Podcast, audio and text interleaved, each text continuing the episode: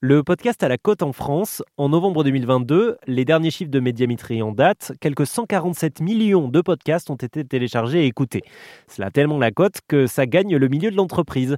Meeting, leader sur le marché depuis 2004, crée des podcasts, des émissions, des radios complètes pour ses clients.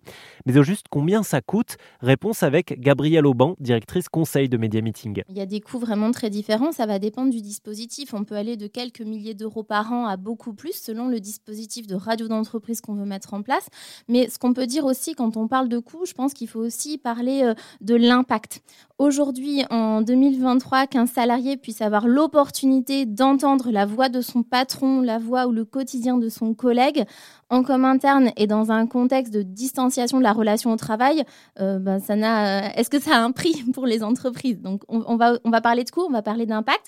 Après, notre travail chez Media Meeting, c'est aussi d'imaginer des programmes sur mesure et le, critère budget en fait partie par rapport à, son contexte et euh, au budget qui sera le sien. Donc euh, j'aurais envie de dire, euh, n'ayez pas peur, contactez-nous et on va construire ensemble un média qui vous permet de répondre à vos objectifs. J'ai aussi contacté une entreprise qui s'est mise au podcast Corporate, la Caisse régionale 31 du Crédit Agricole.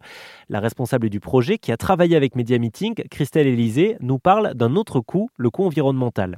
Une vidéo, par exemple, elle va prendre un certain poids ça va en règle générale de 150 mégas à 500 mégas euh, dans une entreprise, là où un podcast est beaucoup, beaucoup plus léger. Donc, si on est dans une logique aussi de, communication responsable, le podcast c'est un excellent moyen de faire baisser euh, ben, la bande passante qu'on prend sur un serveur, euh, par exemple, donc de polluer moins aussi. Merci à toutes les deux de nous en avoir dit plus sur le podcast et la radio d'entreprise. Toutes les infos sont à retrouver sur rzn.fr.